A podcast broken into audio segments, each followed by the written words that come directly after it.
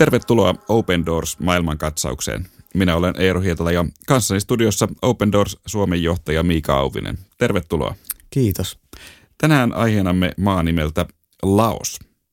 Miika, mille sijalle Laos sijoittuu Open Doors-järjestön World Watch-listalla? Vuoden 2020 World Watch-listalla Laos on siellä 20, eli siinä itse asiassa tänä vuonna sattumalta naapurivaltio Myanmarin ja Vietnamin välissä. Niin, ja World Watch-listahan on Open Doors-järjestön julkaisema tutkimus, joka kuvaa kristittyjen painoja ympäri maailmaa. Laos on pienehkö maa Taimaan vieressä todella, ja joka ei useinkaan esiinny kansainvälisissä uutisotsikoissa. Harvoin tästä maasta juuri mitään kuulee. Ja ehkä sen takia harvoin kuulee myöskään Laosissa tapahtumista äh, ihmisoikeusrikkomuksista. Mutta tämä maan korkea sijoitus, siis 20. Äh, tällä World Watch-listalla ilmeisesti kertoo siitä, että ihmisoikeustilanne ja erityisesti kristittyjen tilanne on kuitenkin varsin huono. Onko näin, Miika? Kyllä, joo. Laos, Laos on valitettavasti hyvin lähellä samaa tilannetta kuin naapurimaa Vietnam. Laosissa on noin 7 miljoonaa ihmistä, kristitty on vain noin hiukan yli 200 000. He on pieni vähemmistö, pääosin kansalaisuskontona voi sanoa, että Laosissa on buddhalaisuus, mutta käytännön valtion uskonto tai ideologia on kommunismi, marksinais-lenininen tämmöinen kommunismi. Ja kristityt on näin ollen pieni vähemmistö, joka kokee ihan päivittäisessä elämässä rajoituksia ja syrjintää. Niin kerro hieman tarkemmin tätä, että minkälainen kristittyjen tilanne siellä maassa on. Joo, eli tota, voisi sanoa, että heidän toimintaa rajoitetaan viranomaistaholta. Kommunistihallinto rajoittaa kristittyjen seurakuntien toimintaa ja sitten taas perheyhteisön puolelta buddhalaiset tavat rajoittavat yksittäisen kristityksi kääntyneen yksityiselämää, eli mahdollisuuksia toteuttaa hengellistä elämää ihan perhe- ja ää, lähipiirissä. No, eli todella siis maassa on buddhalaisuutta ja kommunismia, mutta kumpi näistä on kristitylle pahempi uhka? Hyvä kysymys. Oikeastaan kerron vähän tarkemmin tuossa, mitä, mitä äsken tarkoitin. Eli kommunistihallinto tarkkailee ja kontrolloi Laosissa hyvin tiiviisti kaikkia uskonnollista toimintaa ja uskonnollisia tilaisuuksia. Eli myös rekisteröityneen kirkon toiminta on koko ajan valtion, kommunistisen valtion suurennuslasin alla. Jopa 75 prosentilla valtion hyväksymistä seurakunnista ei edelleenkään ole pysyvää vakituista kokoontumistilaa. Ja kristityt joutuu sen takia pakon sanelemalla kokoontumaan usein kodeissa. Ja Laosin viranomaiset suosii tämmöistä kommunistista arvomaailmaa, minkä seurauksena kristityksi kääntyneiden lukumäärä pyritään myös valtion tasolla pitämään ja ilmoittamaan mahdollisimman pienenä. Toi 227 000 kristittyä noin 7 miljoonan laosilaisen joukossa. Se on arvio ja valtio ei halua tunnustaa tämän joukon olemassaoloa. Ja maan vallassa pysymään pyrkivä hallitus taistelee kaikkia vieraiksi koettuja vaikutteita vastaan, jo, jo, johon luetaan myöskin tämä kristinusko. Niin, eli kristinuskoa todella pidetään vieraana vaikutteena Laosissa. Osaatko Miika kertoa, että mikä siinä erityisesti pelottaa? No siinä on varmaan moni tekijä. Laoshan on ollut osallisena Vietnamin sotaan aikanaan. Eli se on niin kuin tätä, voisi sanoa lähihistoriaa. Siellä on taustalla vielä tämä vahva satojen vuosien takaa tuleva buddhalainen kansanuskonnollisuus ja kulttuuri, joka sanelee sitä kyläyhteisöön ja, ja perhe-elämää hyvin vahvasti.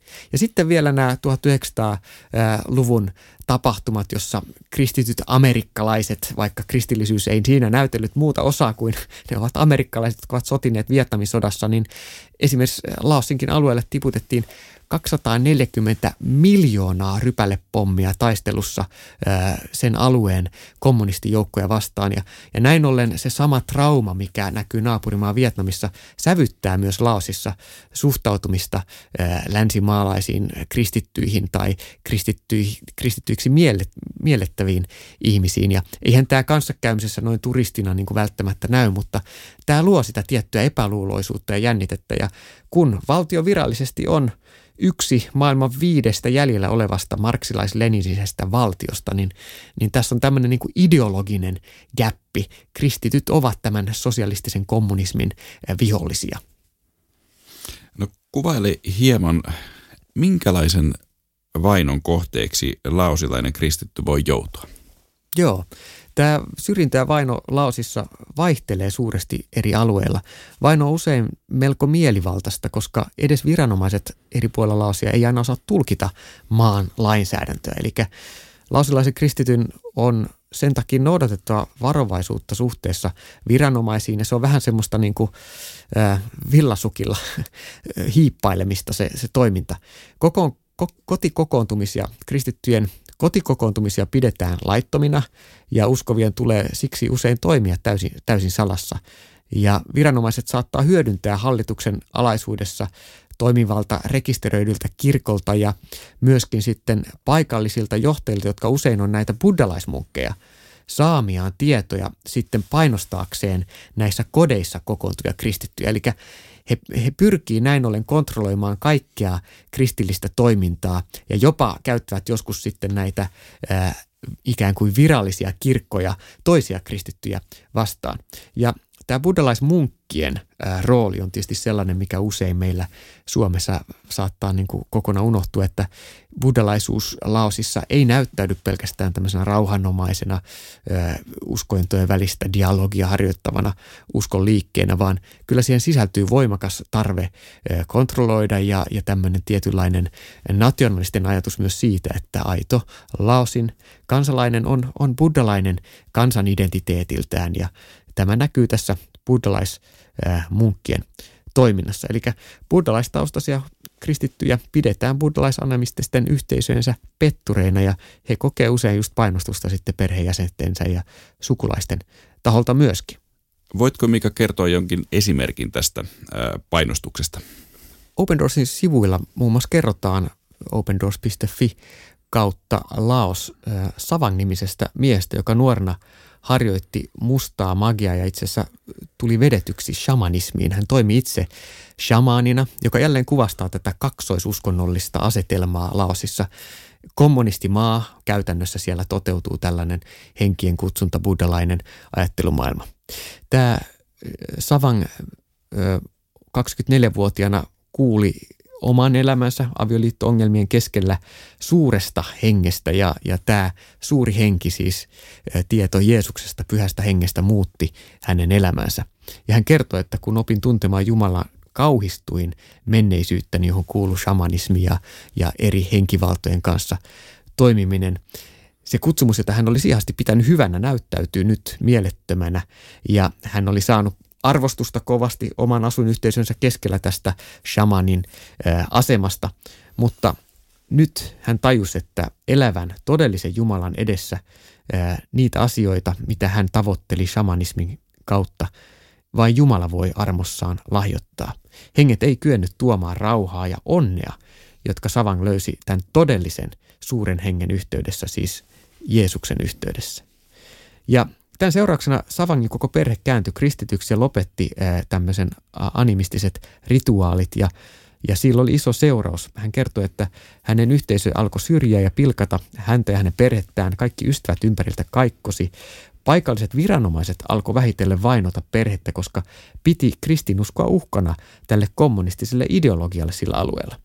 Ja näin ollen pian Savang oli koko alueen äh, vainon kohteena, mutta hän oli niin juurtunut Jumalan sanaa ja, ja tajunnut sen voiman, joka Jeesuksessa on, että, että hän lähti Laosin pääkaupunkiin Vienteenaan raamattukouluun ja, ja hän, hän sai kutsumuksen Jumalalta ihan kutsua ihmisiä Jeesuksen tuntemiseen.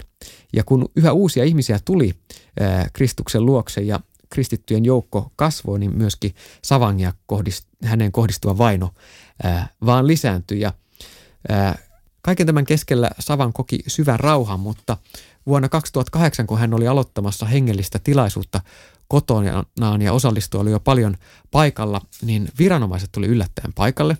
Ja Savan kertoi, että nämä viranomaiset yritti pakottaa hänet lopettamaan saarnaamisen ja kaikkeen, kaiken kristillisen toiminnan. Ja hänet yritettiin siinä pidättää tekastuilla ö, syytöksillä, mutta ne ei mennyt siinä kohtaa läpi. Mutta sitten myöhemmin hänet teljettiin selliin, joka oli täynnä, niin kuin hän kuvasi, monenlaisia hulluja ihmisiä. Ja tämä kertoo siitä, kuinka näin ollen tämä kylätason ja yhteisön painostus ja sitten viranomaisten painostus kohdistuu kristittyihin laosissa. No Savan kuitenkin on pystynyt kertomaan tämän tarinan, joten miten hän sieltä sellistä mikä sitten selviytyi? Siitä kannattaa lukea tosiaan lisää Open Doorsin nettisivuilta, että opendoors.fi kautta Laos. Sieltä löytyy linkki Savangin ää, tilanteeseen. Se on mun mielestä hyvin rohkaiseva ja kiehtovakin todellinen kertomus siitä, miten ihmisiä tulee uskoon ja kohtaa vainoa ja silti vankeuteenkin joutuneena roikkuu kiinni Kristuksessa. No miten äh, ihan käytännön tasolla Open Doors toimii Laosissa? Me toimimme sielläkin paikallisten seurakuntien ja yhteisöjen kautta ja seisomme kristittyjen tukena, kun he kohtaa esimerkiksi fyysistä väkivaltaa tai heidän perheensä katkaisee kaikki yhteydet, jättää perinnöttömäksi vain siksi, että joku kääntyy kristityksi.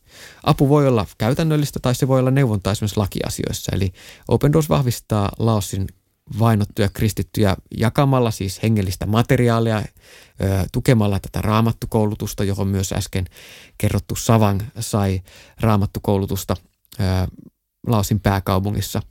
Sitten tarjotaan johtajakoulutusta näille pienten kasvavien seurakuntien johtajille opetuslapseuttamista, juurtumista siis raamatun sanaan, kasvamista uskossa ja myöskin rauhassa siinä, että ei vastaa kristyihin kohdistuvaan vihaan ja väkivaltaan vihalla ja väkivallalla, vaan rukouksella ja armolla.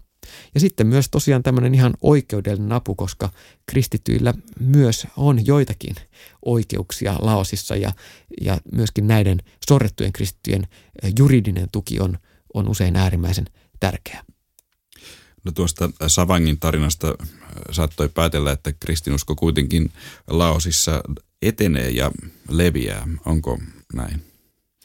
Kyllä, kristillinen seurakunta myös Laosissa kasvaa ja kaikesta vainosta ja vastustuksesta huolimatta Jeesuksen rakkaus puhuttelee sielläkin monia ihmisiä. Moni vapautuu pelosta, esiisien henkien pelosta, jatkuvasta pelosta, jonka vallassa moni siellä on elänyt.